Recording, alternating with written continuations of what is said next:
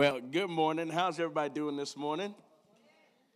So, I don't know about you, but I love church.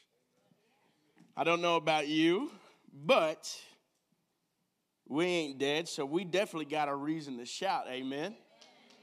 We always have a reason to shout when we wake up on this side of the dirt. We always got a reason to shout because um, God is good. Amen. Well, thank y'all so much for being here with us this morning. I want to say thank you to Pastor John and Miss Brenda for allowing me uh, to stand in their place and to, and to stand in the pulpit and bring you the message this morning. Uh, I know they are out celebrating 50 years of marriage. That is awesome. Give God a hand clap, especially in the day and age we live in. Um, you know, we're, we're coming up behind that. Me and my wife, we've been married coming up on six years. Yeah, yeah, I know, I know. We got we got about 44 more to go, but uh, no, we've been dating for like 15 years. Uh, but we didn't start dating each other until like six years ago. You, you know, sometimes you date before you, but we, anyways. No, but uh, we, we've been married this February, will be six years of us being married. We're so excited. Uh, I am the youth pastor there at, at Hillside Church. Uh, the name of our group is Revive Youth. Um, and so we, we've been youth pastors coming up on almost five years now, man. And uh, I've been an ordained minister for nearly eight years, almost nine years now. Uh, I started in reverse. Um, I was actually like the associate pastor, and uh, I actually preached here a whole lot in that time of my first year of being ordained. And Pastor Mark, he would he would preach here Sunday evenings. He'd preach at Hillside Church Sunday mornings. He would drive up here, preach Sunday night. And then on Wednesdays, we would actually flip flop. Um, I would preach at Hillside Church, and then he would preach up here on a Wednesday. And then the next week, we'd flip flop. I'd be up here that Wednesday. And uh, this place has a very special heart, uh, place in my heart. Um, and I'm so glad to bring the word to you this morning. How many y'all brought your Bibles? Wave them in the air like you just do care. Amen. It's always good to sharpen your sword. Amen. It's always good for you to be sharpened. The Bible says iron will sharpen iron, so a friend will sharpen a friend. Everybody turn to your neighbor and say, Get ready this morning. So I'm going to be preaching out of Second Peter. Uh, if you don't know where that is at, that's actually right after First Peter. Um, so um, I'm, I'm, I'm excited for this morning. Y'all excited? Y'all, how many y'all came to church ready to receive a word? How many y'all came to church ready for a breakthrough? How many y'all came to church expecting something? Well, I love God and I know He's going to exceed all of our expectations. But in Second Peter, the title of my message this morning is Two Types. Everybody say two types. There's always two types of individuals, there's always two types of people. Um, there's, there's always the kingdom of heaven, the kingdom of darkness. There's always those who read directions and those who don't read directions. Any, any dads in here? All right. I love Christmas. I absolutely despise directions. I always feel like I can look at the box and I can put it together without actually looking at the directions. But I don't know, uh, like we've progressed over time and they, they give you 300 pieces for like a four piece set. It, it makes absolutely no sense. And uh, I remember this past year, me and my wife, we have a two year old, and um, man, the kid, I might be a little biased, but he's awesome. Uh, man, that kid's like a little monkey. He's everywhere.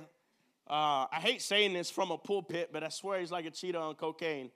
Uh, Kids 90 to nothing everywhere he goes. He gets that from his mama. Um, but we, we, uh, we got to really enjoy Christmas. He's a little bit older. This year's going to be funner as well. Um, but I didn't get to enjoy Christmas because I was up till about one or two o'clock in the morning putting all the toys together. Because I decided that I was going to try to put the toys together without ever looking at the directions. How many, how many um, stubborn but yet humble, because we can admit it, dads are in here this morning? very humble and proud dads. Um, we, we like to just look at the box and, you know, we're, we're men. We're like, we got this. I don't know if it's a pride thing. God's still trying to work that out in me. Um, but I always look at something and I feel like I can put it together without ever having to actually read the directions um, until I actually put a wagon together and only has three wheels on it and I can't find the fourth. Um, but all too often, we sometimes get that way in our life spiritually.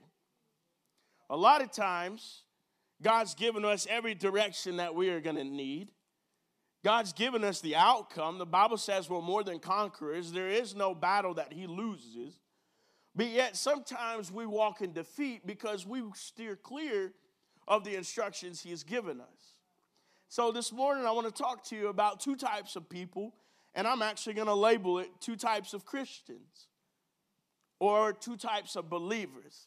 This morning, I want to ask you, which one are you? Everybody turn to your neighbor and say, Which one are you? So I'm going to give you a little bit of background about Second Peter and where we're at. Second Peter deals with problems from inside. First Peter deals with problems on the outside, and Peter writes to warns the believers about false teachers who are peddling damaging doctrine. And so Peter's here in Second Peter, and he begins to write about things that take place on the inside. Everybody say the inside. So in Second Peter chapter 1, I'm going to break it down to you verse by verse. We're going to be in uh, 2 Peter chapter 1, verse number 1 through 11. And I know what you're thinking, that's a lot of scriptures, and yes, it is. No, but we'll get through it pretty quick. But in 2 Peter chapter 1, in verse number 1, it says, Simon Peter, a servant and an apostle of Jesus Christ, to those who obtained like precious faith so I want to show you something real quick. This is the deciding factor. This is the line in the sand. He says, to those who have obtained. That indicates two different people. There are those who obtained, and there are those who have yet to obtain the like precious faith. So Peter's writing, and it says, To those who obtained like precious faith with us by the righteousness of our God and Savior Jesus Christ. You see, Peter is speaking to those who have obtained. Everybody say, I obtain. So he's preaching to those who are uh, who have obtained like precious faith. And you see, the word obtained means to get or to acquire or to learn or to develop. As a Christian, as a believer in God, growth is vital. Right? We think of a baby when it grows up we love them when they're babies, but we love them when they're older because they can fend for themselves, they can feed themselves, and they can use the restroom by themselves. All right, we're still in the in the diaper stage, and I love them to death, and I know I'm gonna get in that stage in life when he gets older. I'm gonna miss him when he's younger, but I can't wait till he's old enough and I can stop wiping butts. Um, but as a Christian, as a believer, growth is vital. And a lot of times we acquire this growth by learning or developing.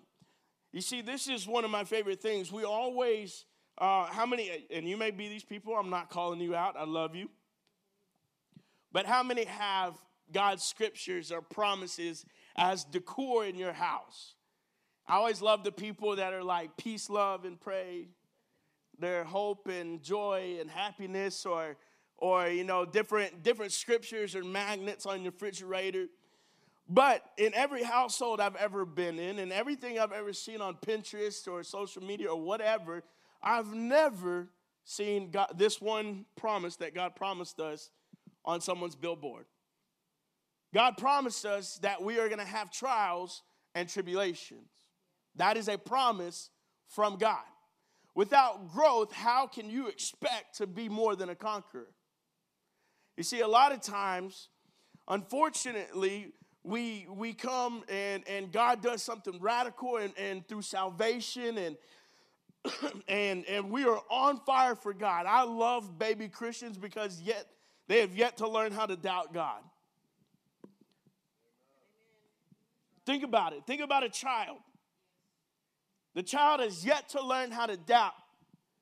All he knows is that he can go to mom and dad and ask for anything, and they know that they supply it. They don't know that mom and dad have to work jobs to put food on the table, to pay the electric bill. They don't know the functions of society in order to put those food on the table or the toys in the toy box or whatever it may be.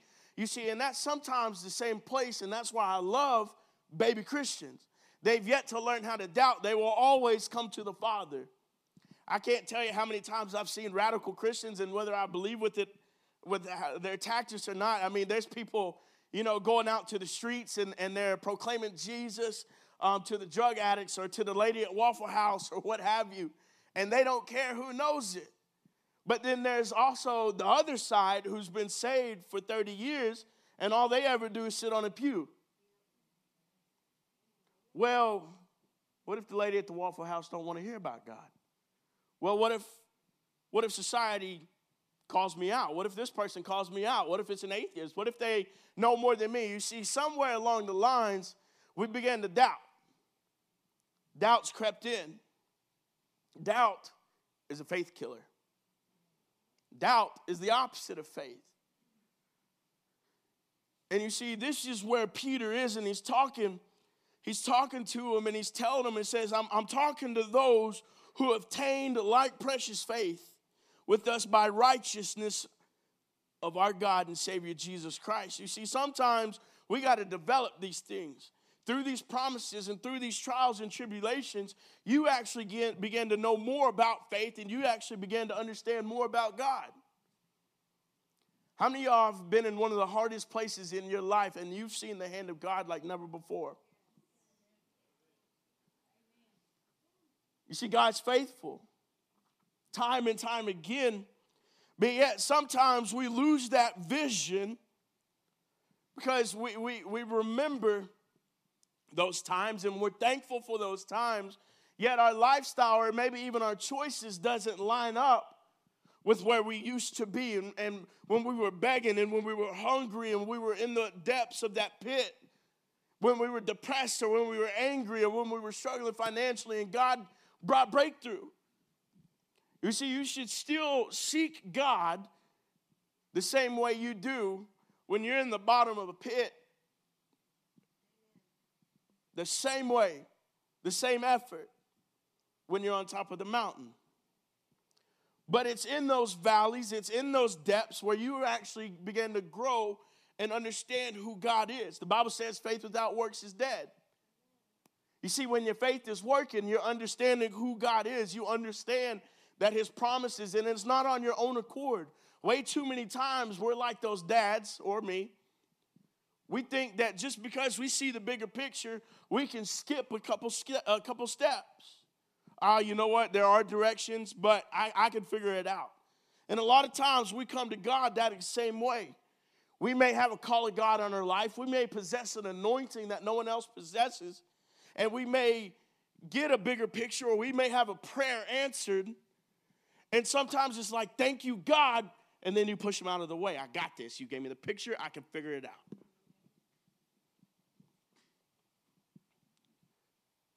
But all too often, in our pushing or in our pride, arrogance, however you want to write it up, whatever word you want to put in there, we begin to push God out of it and say, you know what, God, I got it.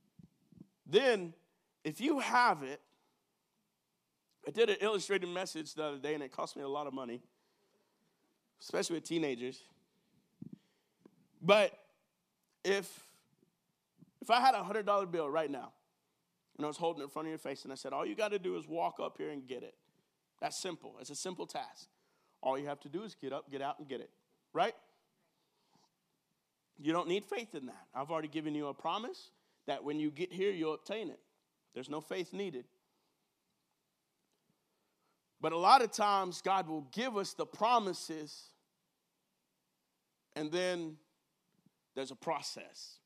And we begin to steer clear of God in that process because we'll go a little bit and then we'll go into a valley and we can no longer see the mountaintops. We're no longer at a point of view to where we can see where God's taken us we began to get discouraged. we began to doubt. We began to lean on other people. Well, I wonder what my friend Helen, if there's anybody named Helen, my bad.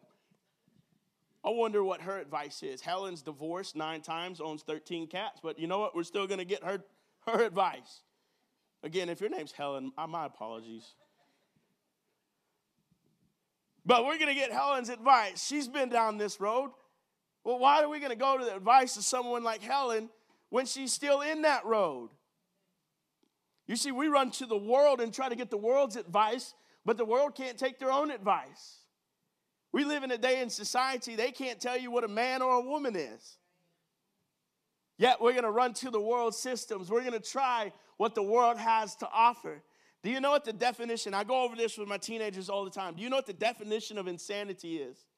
To do the same thing over every single time, but yet every single time you expect a different outcome. But every time you put your faith into the world, you get the same outcome. It may last a little bit longer, it may be a shorter ride, but eventually you're going to hit a dead end. The road may be a little bit longer, the journey may take a little bit longer, but yet it still bears the same results. You see, Peter's talking about two different types of people those who have obtained the faith, and then those who have yet to obtain the faith. In verse number two, it says, Grace and peace be multiplied to you in the knowledge of God and Jesus our Lord. You see, many people, believers, want abundance of God's grace and peace, but they're unwilling to put forth the individual effort. There has to be effort, right? I'm learning real quick that I can't tell my son no just once. He's still gonna do it. I wish it was easy, and especially in the potty, stra- uh, potty training stage. I wish it was easy just to be like, look, dude, you got to be a big boy. All right, here's a toilet. This is how you do it. But it takes effort. Sometimes it takes more than once. And a lot of times that's where our discouragement takes precedence in our life, is because we may strike out once and then we're done. We give up on God. But yet, time and time again, we still got to continue to go to bat. You see, it seems like the only effort Christianity is putting forth is a team effort. And there's nothing wrong with that. The Bible talks about us being the body of Christ, not the head of Christ, not the preacher of Christ, not the church of Christ. We still love them. It just fit. I just went with it but the body of Christ, you, me. It's not a preacher, it's not a singer, it's not the teachers teaching the kids, it's not just on them. But yet, today in society, that's where the church is. We ride the coattail of just a few and expect to affect the many. And they do have a purpose as a shepherd, as a preacher, as the Godhead of the establishment. They do have a purpose, but yet it takes the body of Christ. You see, I was a, I was a gnarly teenager and even a kid, and I've had over, I'm, I'm in the teens of broken bones. I think 13, 14 broken bones, all the way from my femur to my tibia to both bones in my wrist, my collarbones. Um, Bubble Boy should have been probably written about me, but anyways, I've gnarly countless stitches and crazy things. All right, I, I grew up um, a redneck. I lived in Anahuac, Texas. Anybody know where that's at? Wow, more people in here than in Baytown know where Anahuac is. Anahuac's a small town, and listen, um, I, I, and it sounds terrible when I say it this way, and I always tell myself I'm gonna figure out a different way. But how many of y'all have friends that have stories be like, man, this one time when I was drunk, I didn't ever have the privilege to say that. We were just dumb enough to do it because we were bored enough. But look, I'm off in left field. I don't even know where I was going with that. But I've, I've had some gnarly stories. Been thrown from a lot of horses, been crazy things. I don't even know where we're at. But there has to be effort. I'm really lost now. I don't even know where I was going with that. Yeah, I know. It's not about the age, it's about the miles. I've been a lot of miles. But But the thing is, it, it, it's effort. And so that's where I was going with it. No matter how many times you get bucked off, you still have to get back up, dust off, and get back on the horse. I remember one time I made a, a gnarly trip um, to Oklahoma to go get some alfalfa hay. Me and my brother, we left at four in the morning, and we made a 24-hour round trip and got back at 4:30 that next morning. And then my dad calls me that morning and says, "Hey, it's time to unload all this alfalfa." So I'm sleep deprived. I'm running on Monster and Pop Tarts, and um, we start chunking hay, and we got like an old school conveyor belt. Um, this thing's scary just to look at, let, let alone like hear it running. And, and so every once in a while, you're throwing alfalfa, and it's and it's bumping around, and the chain gets knocked off. And uh, when you're at the bottom, it's easy to kind of just reset the chain real quick and then keep going. When you're at the top, it's a whole different story. Um, ask me how I know. Uh, it's because I actually ripped the end of this finger off. Um, gnarly story. And, um, anyways, long story short, I come to my dad and I said, Dad, I ripped my finger off.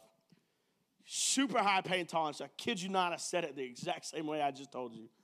I said, Dad, I ripped my finger off. He said, Dad, gummit boy, he said, I needed you to weld today. Go get your mom. She'll take you to the ER.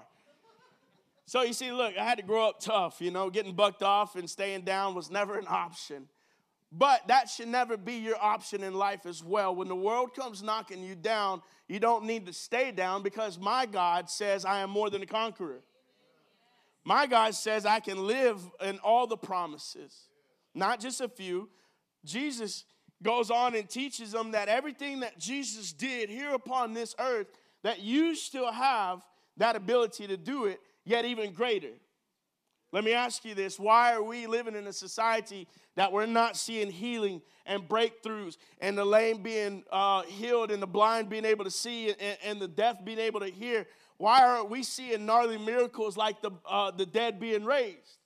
It's because we've lived or we are living in a society that it's easy to put on a front of Christianity and go to church and clap our hands and praise God and then to go back into the world. You see, this is where Peter begins to switch things over. He says, I'm talking to those who obtained the like precious faith. See, anybody can go to church, anybody can stand in a pulpit within reason. But Matthew talks about it. Not everybody is going to hear, Well done, good and faithful servant. Matthew chapter 7 talks about it and says, Even on that day, I'll hear, Lord, Lord, we've cast out demons in your name, we've, we've done miracles in your name, and yet even on that day, you'll hear, Depart from me, for I never knew you. You see, church is full of people who know God, but yet it's full of people who God never knew. You see, I talk to teenagers all the time. Teenagers are the main ones. They'll put on a good front for you, and I tell them all the time, you don't have to fool me. I'm not gullible, but I don't need to be fooled. I don't need to believe you're saved. The only person you're fooling is yourself. The only person you're cutting short is yourself. Now, I love them to death, and I tell them all the time, out of love, that I'll punch you in the face and get you back on track. I'll never harm a teenager unless I have to. But you see, we ride the coattails of the few, and we expect the pastor to come up with the next greatest idea to fill the seats. When we go back out into our inner circle every Monday, when we go back out into our job force, and we are surrounded by unbelievers, we expect Pastor John to go with you and preach the gospel in your workplace or in your schools or in college or into your family members. We all got in laws. Let me be careful. I'm blessed. Look, Tina's giving me the side eye. I love my in laws. You see, but Pastor John and, and, and the kids' church pastors, they have a purpose and they play a huge role. But when is the body of Christ going to stand up and put forth individual effort? The same way I told you, we make up the body of Christ. If my toe is missing or if my leg is missing, my body is gonna know. If I got a broken bone, my body is gonna know, and it is not gonna function to the full potential that it was created to, correct? So, why do we leave the head of the household? Why do we leave not the head of the household, but the head of the church to be the only one functioning when we make up the body of Christ? Look, don't shout me down yet. I ain't even started preaching. you see, everyone set before you is not perfect. I'm not. Pastors will fail you. I love Pastor John, but one day he may fail you. Not in the sense that you may be thinking, but pastors leave every day. They're called to different places. Worship leaders leave every day. Your, your kids' pastors will leave one day. Maybe not. I don't know. But what I'm saying is, no one is perfect. Children grow up, parents stop coming to church. So, why do we come to the Father expecting a fast pass to the front line? You see, there's no shortcuts. Matthew chapter 7, verse 13 and 14, it says, Enter by the narrow gate, for wide is the gate and broad is the way that leads to destruction. You see, all too often we may get bucked off, or we may find ourselves in a pit, or we may find ourselves in a valley, and we give up. It is easier to go this direction. It's easier to go with the world because broad is the gate and broad is the way, but it leads to destruction. It's an easier path, absolutely. But then it says narrow. Enter by the narrow gate.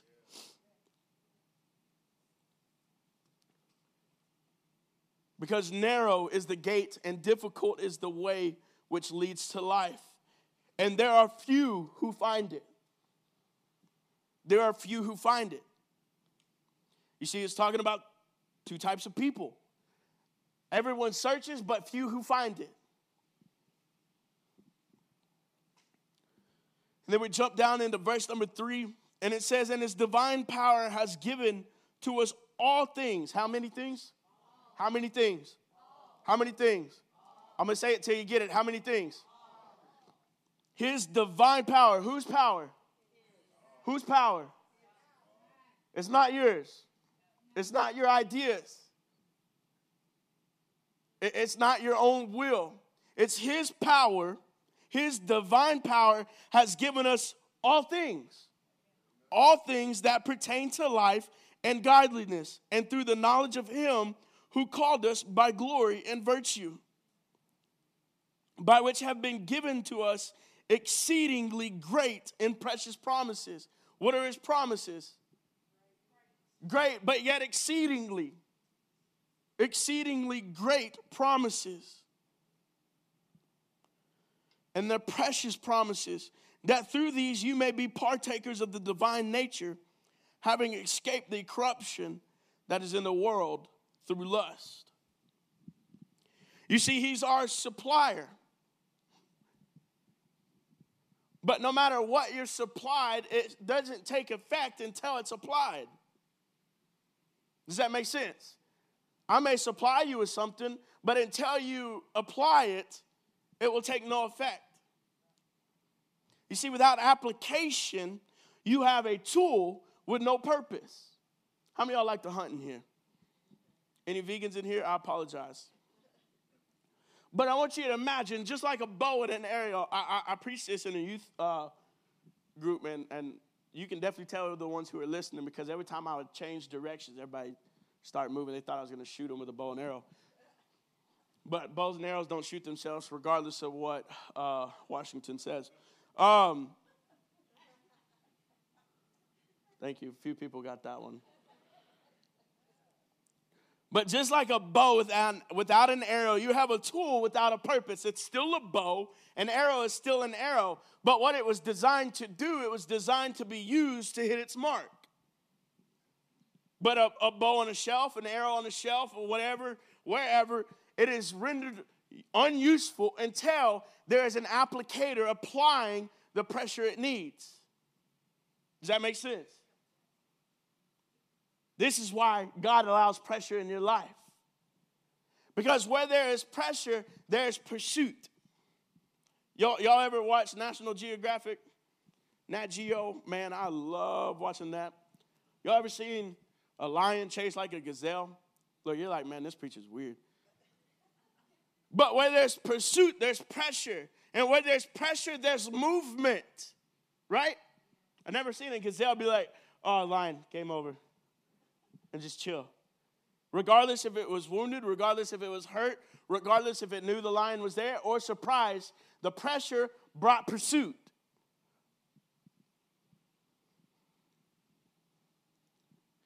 You see, you add an arrow, and now you give it both a purpose and a meaning. Without God, you're a tool without purpose. But it doesn't stop there. The Bible says faith without works is dead. Think of it naturally. You didn't get to where you are in life in a single day. It took months, it took years, it took school, it, it took whatever it took to get you in the place in life you're at. You didn't just walk up to your significant other and say, hey, you're cute, let's get married, let's do the thing. Uh, the young people are like, what's the thing? Don't worry about it. No, but it took pursuit. It took getting to know someone. It took effort. How much effort? I, I, men, we, we made ourselves look like fools, falling head over heels, buying flowers and going on dates and watching like romantic movies. And, and I mean, anything without like Arnold Schwarzenegger is not a romantic movie. I need some guns in there, I need some explosions.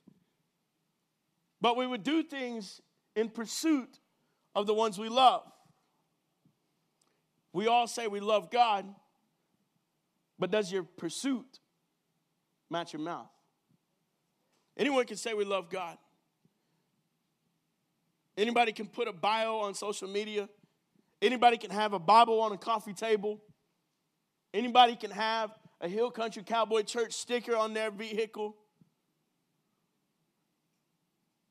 But does your pursuit in your personal life match what your mouth says?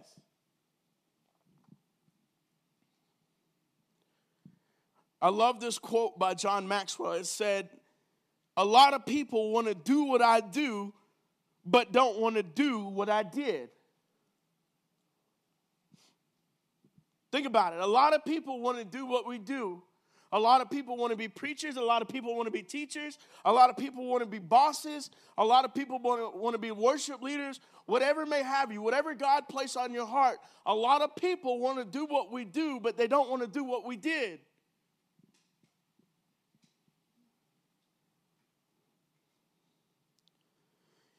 You can't expect a $100 promotion with a $2 work ethic. You see, faith is spiritual growth working in preparation to make way for the supernatural. All too often, we come to God with a natural mindset. God, I have a sickness. I got a bad report. God, we're doing this. God, my family's in turmoil. God, my kids aren't listening. I don't know what it is. And, and we come to God with a natural mindset, expecting to move the supernatural. But you see, it's in those trials, it's in those tribulations, it's in your alone time, it's in your pursuit on Monday and Tuesday and Thursday and Friday and Saturday. It's in your personal relationship that your relationship begins to grow, your faith begins to grow. You can't just come to church on Sundays and Wednesdays and have Pastor John or whoever standing in the pulpit be your only source of who God is. Think of it naturally. What if you only ate in the times you were in church? Now, I know I look like a cheeseburger. That's because I love cheeseburgers. I love to eat. Trust me. My wife told me just the other day, it's like, we can't eat heavy anymore. It's like, Tina, anytime I sit down, I eat heavy. There's no eating light. You give me a salad, I'm going to put it in a horse trough. There's no, there's no not eating heavy. I love food, love to eat. Why in the church the same way spiritually? You see, faith is spiritual growth working in preparation to make way for the supernatural. You see, He's already given you everything you need through His promises to escape the corruption. Excuse me. And to even be able to hit your mark. But you're still the one that has to put work into it to hit it. I picked a bow. I could have easily picked a gun or whatever and talk about that in a scenario, hitting your target, that kind of thing. But it takes work with a bow and arrow. You don't just pick it up and become Robin Hood. It takes work to hit your mark. It takes work to hit that bullseye. It takes work to hit the target set in front of you. Verse number five, it says, But also for this very reason, giving all diligence. Add to your faith virtue, and to virtue knowledge, and to knowledge self control, and to self control perseverance, and to perseverance godliness and to godliness, brotherly kindness, and to brotherly kindness, love. For if these things are yours and abound, you'll be neither barren nor unfruitful in the knowledge of the Lord Jesus Christ. So he's talking to us and he says, giving all diligence. The word diligence means careful and persistent work or effort persistent work or effort. I love to dictionary.com things. I love to go deeper. I want to know what the Greek and the Hebrew translation, and sometimes I want to know what the English translation is. When I study, I love to go deeper. That word persistent means continuance in spite of difficult or opposition.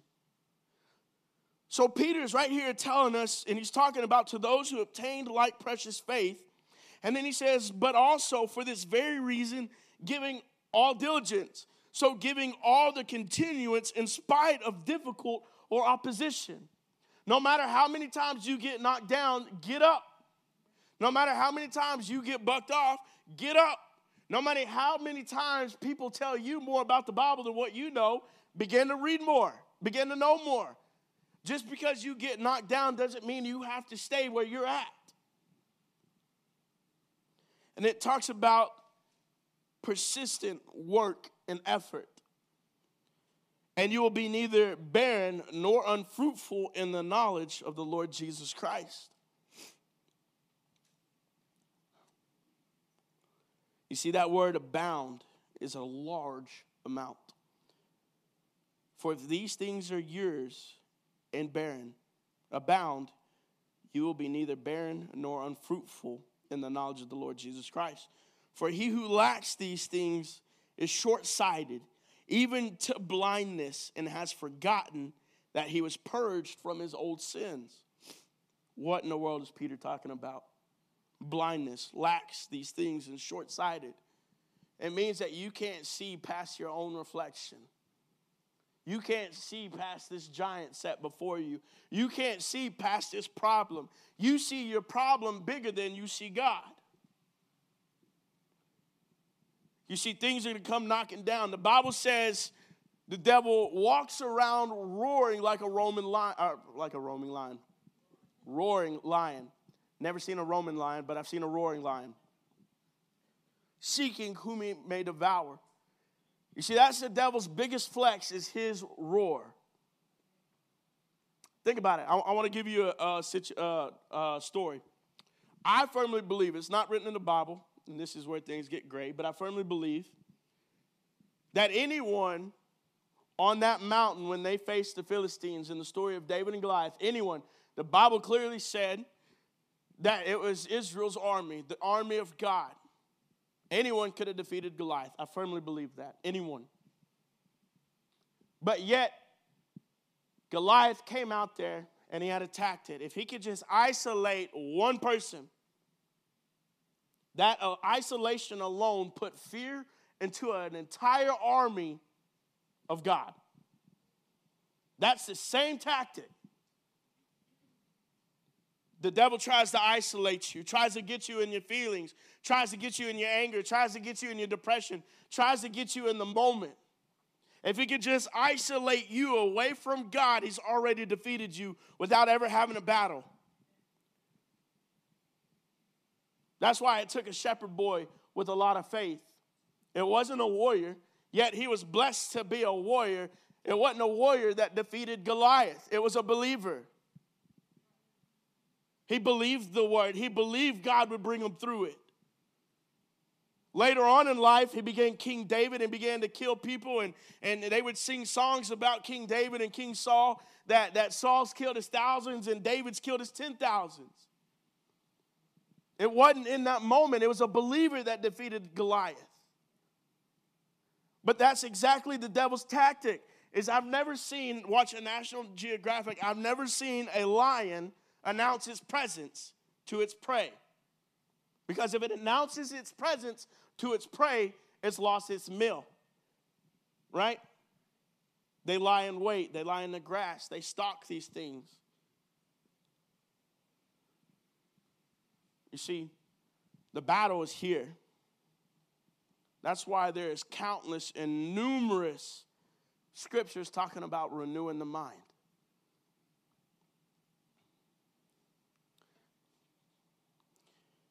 And so it goes on and he gives us seven different things. He gives, add to your faith virtue. Virtue means high moral standards. And to virtue, knowledge. And to knowledge, self control. And to self control, perseverance. And to perseverance, godliness. That godliness means a reverence or respect of God.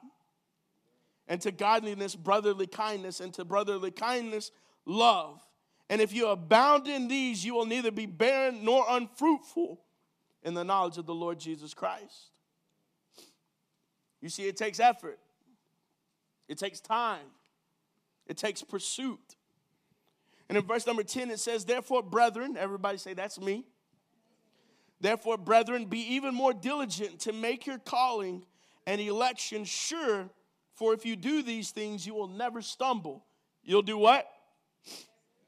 You'll do what? Why do you stumble? Well, what is does your actions match what your mouth's saying? Why do we fall? Why do we fall short? Well, Peter just give, gave us a checkoff list. Am I giving all diligence and virtue? Am I adding knowledge?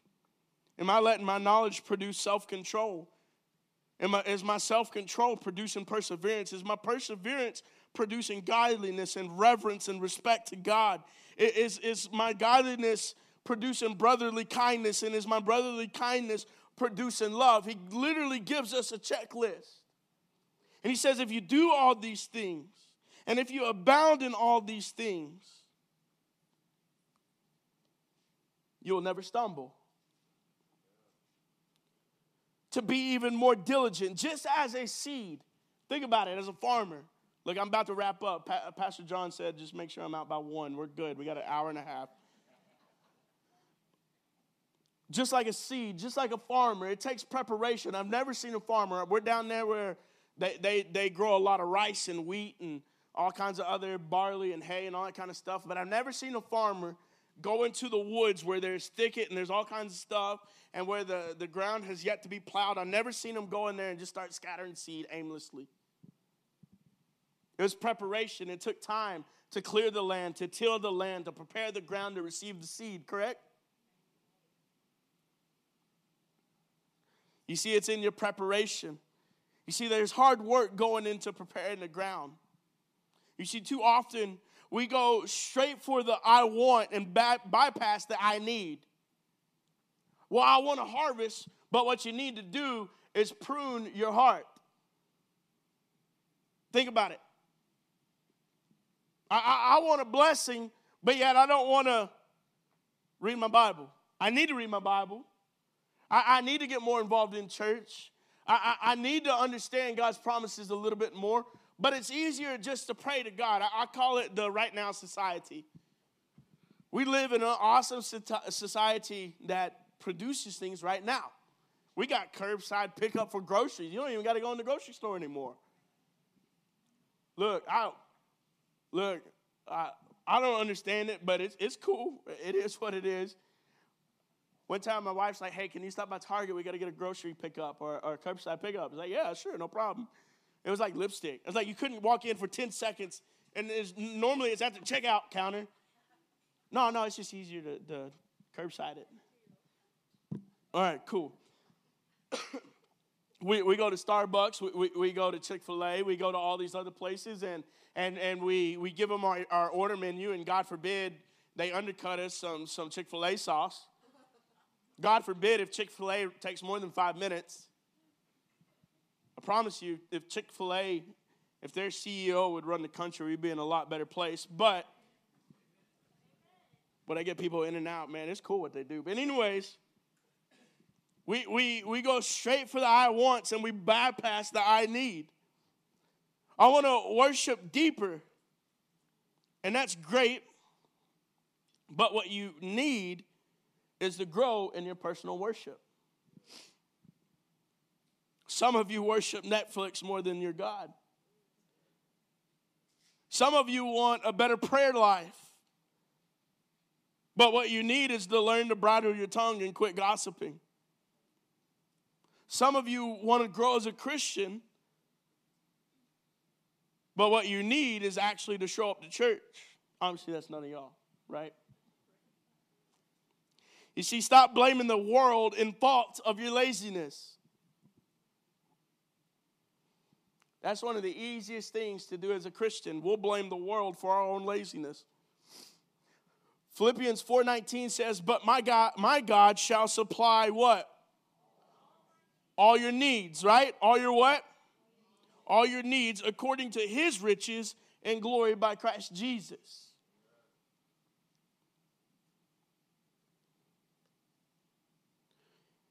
Your wants are limitless and also achievable when you walk and grow in the will of the Father. You see, growth isn't just somehow obtained. Just like what we were talking with the farmer, the farmer doesn't just buy the seed and then put it on a shelf and expect a hundredfold harvest.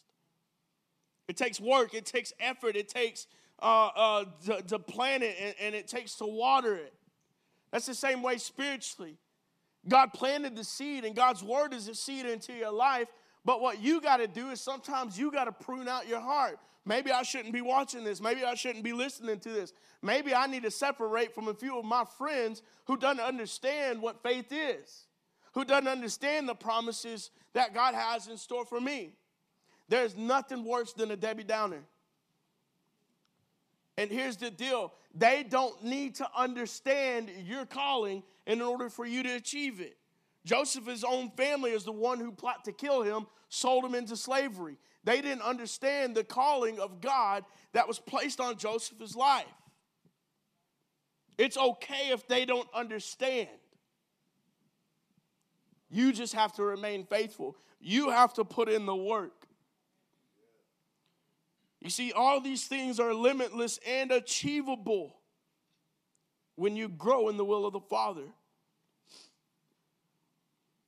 It's vital. Everybody say it's vital. I would even go a next step to say it's even life or death. That's how serious it is, whether it be physically or spiritually. You see, it could be the difference between you standing on the sidelines or you slaying a giant.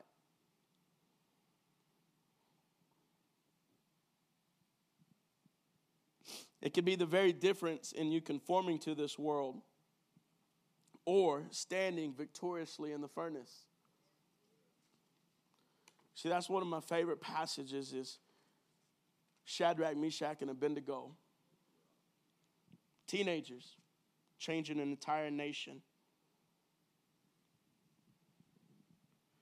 You see, a lot of times we believe and we come to God and, and we pray, and our prayers or God, keep me from that. Keep me from this. Keep me from debt. Keep me from trials and tribulations. Keep me, keep me, keep me from it all. God never promised He was going to keep you from it all, but He did promise He'll keep you through it. Shadrach, Meshach, and Abednego are a perfect example. He didn't keep them from the furnace. In fact, they even went before the king and said, King, whether God delivers me today or not, I will not bow to your golden idol. We need to have a going to the furnace mentality. Doesn't matter if I'm going to get burned from this or not, but for me and my house, we're going to serve the Lord. Doesn't matter what society says, it doesn't matter who's knocking on my door, it doesn't matter what political party, it doesn't matter. Doesn't matter.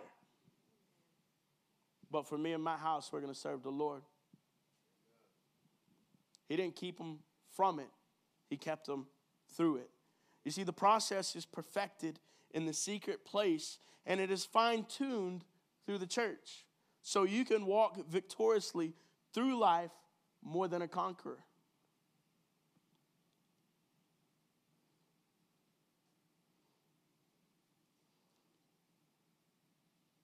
Just like it said in verse number 10 be even more diligent to make your calling and elections sure. For if you do these things, you will never stumble. You'll do what?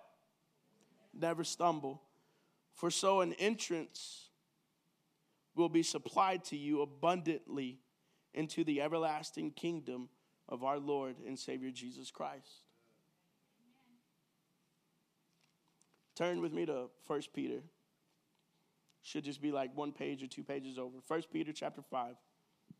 I'll go to this in my first closing. I got nine.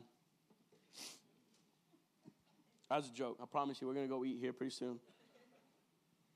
You can tell I don't skip lunch, all right? I don't skip any meal. But, anyways, First Peter chapter 5, verse number 6, it says, Therefore, humble yourselves. What do you do? What do you do? Therefore, humble yourselves under the mighty hand of God, and he may exalt you and win. Due time, win. And win. In due time, not your time, in due time. We talked about it this morning in worship. In due time, not your time. God is an on time God. He is neither late nor early, no matter how many times we wish He was early. He's right on time. I really wish He was early. Make life so much easier. But if He was, would you really need faith? Another one of my favorite stories was Jesus raising Lazarus from the dead. Do you know why he waited? He said, Lazarus, your best friend's dying dead. If you would have just been there, he wouldn't have died. I like to think that Jesus was like, oh man, you're right. But then he just like popped back in the recliner and popped Coke and like just chilled three more days. Do you know in that day in society, the pagans believed that your spirit would roam the earth for three days. And scientifically, on the third day, your body actually begins to decay. It talks about it. There was a stench from Lazarus' tomb. Scientifically, you are dead after three days. Your body literally begins to decay. That's why Jesus waited four days. If he would have went back, the pagans could have been like, well, it's, you know, his spirit just found his body again. He was just sleeping, whatever. But scientifically, people always want to discuss science, science in the Bible, science in part of the Bible. Listen, I did a whole sermon series on a thing, did you know? On scientific foundings based out of the Bible. Super gnarly. I'll have to come back and preach it for you. But he waited four days because there was not any doubt, whether it be believers, unbelievers, pagans, atheists, whatever you may be, whatever you wanted to throw out. And when Lazarus raised from the dead, it said everybody awed at the power and the authority of Jesus Christ. Listen, it's not on your time frame. No matter how hard we pray, no matter how bad we need it, no matter how bad we want it, it is in due time.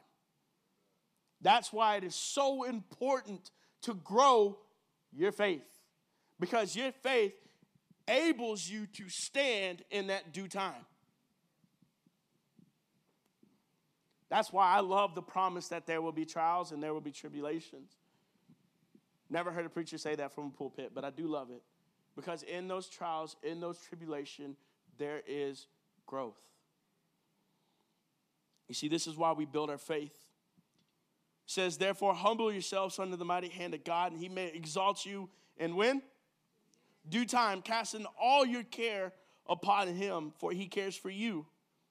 Be sober, be vigilant, because your adversary, the devil, walks about like a roaring lion, not a Roman, but a roaring lion, seeking whom he may devour. Resist him. What should you do? Resist him. Steadfast in the face. There, there's, there's a comma. It says resist him, and then it, Peter gives you how. Resist him. How do you resist him? Steadfast in your faith How do you stand steadfast? It's by time. It's over time. It's time and time again, standing steadfast in the faith, knowing that the same suffering are experienced by your brotherhood in the world. You see, the messages might not always hit home in the current season that you're in. That's why I love church. I can't tell you how many times I've heard it, especially in teenagers, especially in big church, especially with grown ups. Well, that was a great message, but it just wasn't for me. Lies. It's always for you. What you didn't do is you didn't receive. Only a baby can't feed itself. You see, what the church is for and what the shepherd is for, and the message that are presented is for you to add another arrow to your quiver so you can stand steadfast. You see, it's an arrow to add to your quiver. You see, the Bible says to be ready in season and out of season. Doesn't matter. And let me be the first to tell you, or maybe Pastor John already has, God doesn't move upon your feelings. If he did, he would have raised Lazarus the exact same day that he came. But it's the faith that moves the hand of God. Think about it. What about the, the woman with the issue of blood? Right? She said, If I could just touch his cloak, I'll be made well. Jesus said, Somebody touched me. They're in a big old group. It's like, the disciples like, bro, everybody's touching you, everybody's coming around, and I'm, I'm, I'm getting ready to punch people in the face. That's what I would say if I was a disciple and surrounded that. It'd be like a mosh pit in there or something. But anyways, like everyone's touching you. He said, no, no, no. Someone touched me. And then he picks her up, says, woman, go, be healed. Your faith has made you well. Not your wants, not your needs, not your crying. He hears those things. But it's your faith. Your faith has made you well. See, the Bible says, be ready in season, and out of season. I, ble- I believe we are headed into a new season. If you don't believe me, just turn on any media outlet, just turn on any social media, pick up any newspaper. We're heading into a new season, and you want to know something? I absolutely cannot wait. I'm super excited. I think a lot of times the church forgets the Bible says that there will be a separation from the wheat and the tare. We think about that, right? There'll be a separation between good and evil, but you can't pick the tare without damaging the wheat. So the wheat and the tare grow together. As things are getting more evil, as things are getting more gnarly, God has become gooder and uh, gooder. I never said I was a teacher or even a good speaker, but his goodness is growing every single day. The Bible says he's the same yesterday, today, and forever. There's a new season coming. Are you ready? We're actually in it. It's never too late to start. It's only too late if you don't do it. But preparations have to be made. I love it. Again, it sounds terrible. Y'all gonna question everything I say today, and I'm glad you do. I love it when things look like it's getting more and more evil. Because all it is doing is giving God a bigger and bigger platform to show him his love, his grace, and his mercy. The Bible says we are a chosen generation created for a time such as this. My question to you is Are you going to hear, Well done, good and faithful servant? Or are you going to hear, Depart from me, for I never knew you? Everybody on your feet, I want to give an altar call.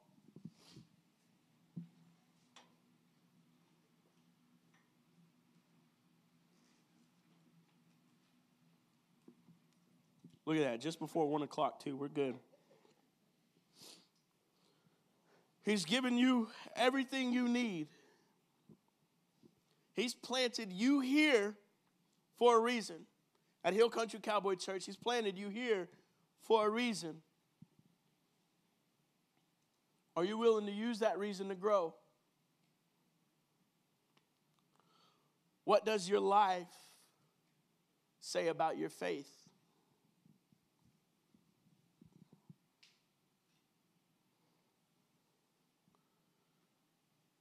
That's why I love trials and tribulations. I know it sounds gnarly to say it, but I do. I love trials and tribulations. Because with the trial, with the tribulation, with every test that the world can throw, there's a testimony out of it. As long as your faith remains in who God says He is and over every promise, you have all that you need. You will not stumble. It doesn't matter who's holding presidency, it doesn't matter what society is going, it doesn't matter. You're not in a world system. We don't sit there and think with a natural mindset. We think, we, we, we think and we move in the supernatural. That's why God gave us the Holy Spirit as a guide. With every head bowed and every eye closed, I want to ask you this morning.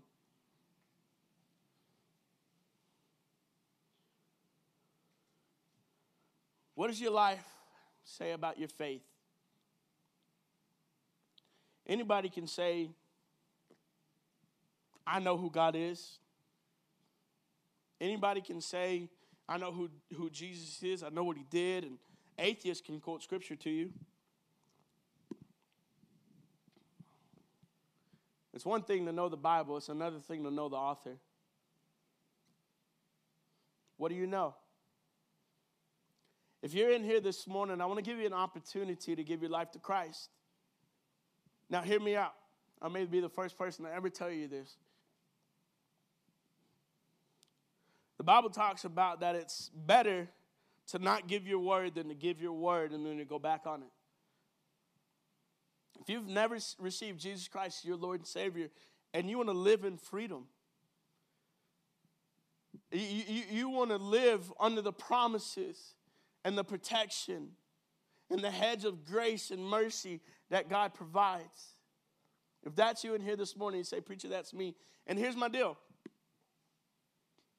I'm not talking about reciting a religious prayer, I'm talking about a true heart change. The Bible says to confess with my mouth and to believe in my heart, and then there's a transformation that takes place. That's why I asked you, what does your life say about your faith? Because when you have a true transformation, your, your life will change drastically. How you speak, how you talk, how you react, your character should all match up to what God's word says.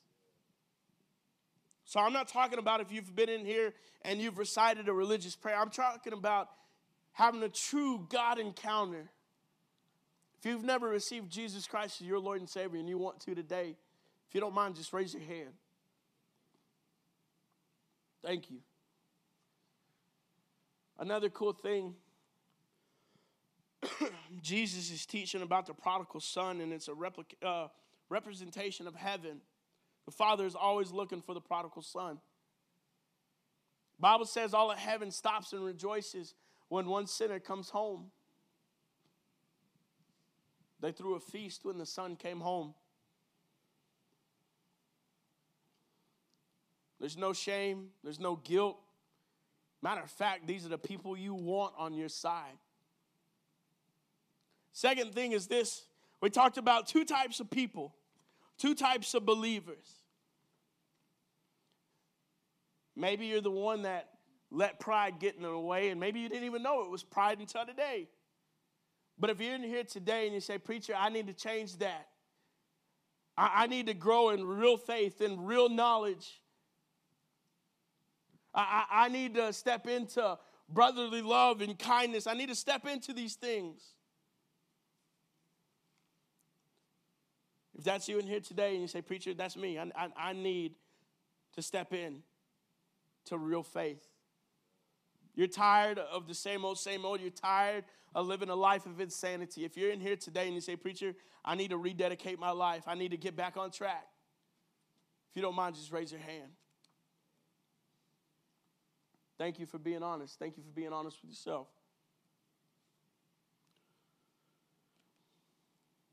With every head bowed and every eye closed, I want you to pre, uh, repeat this prayer after me. Dear Heavenly Father, thank you for sending Jesus Christ to take my place on an old rugged cross. This morning, I believe in my heart and I confess with my mouth that Jesus Christ is my Lord and my Savior. Today, I'm not a worldly type of Christian, but I am a blood bought child of the one true King. God, help me stand firm in my faith and on your promises so that in due time I can walk victoriously as more than a conqueror. God, thank you for my faith being restored. God, help me walk in obedience. Help me giving all diligence to grow in knowledge, to grow in self control, to persevere, to respect, and to revere in all godliness, and to walk every single day in kindness and love. In Jesus' name we pray. Everybody said, Amen. Amen. Amen. Guys, thank you so much. Um, y'all are truly an awesome church. I don't know if y'all know how much y'all truly do.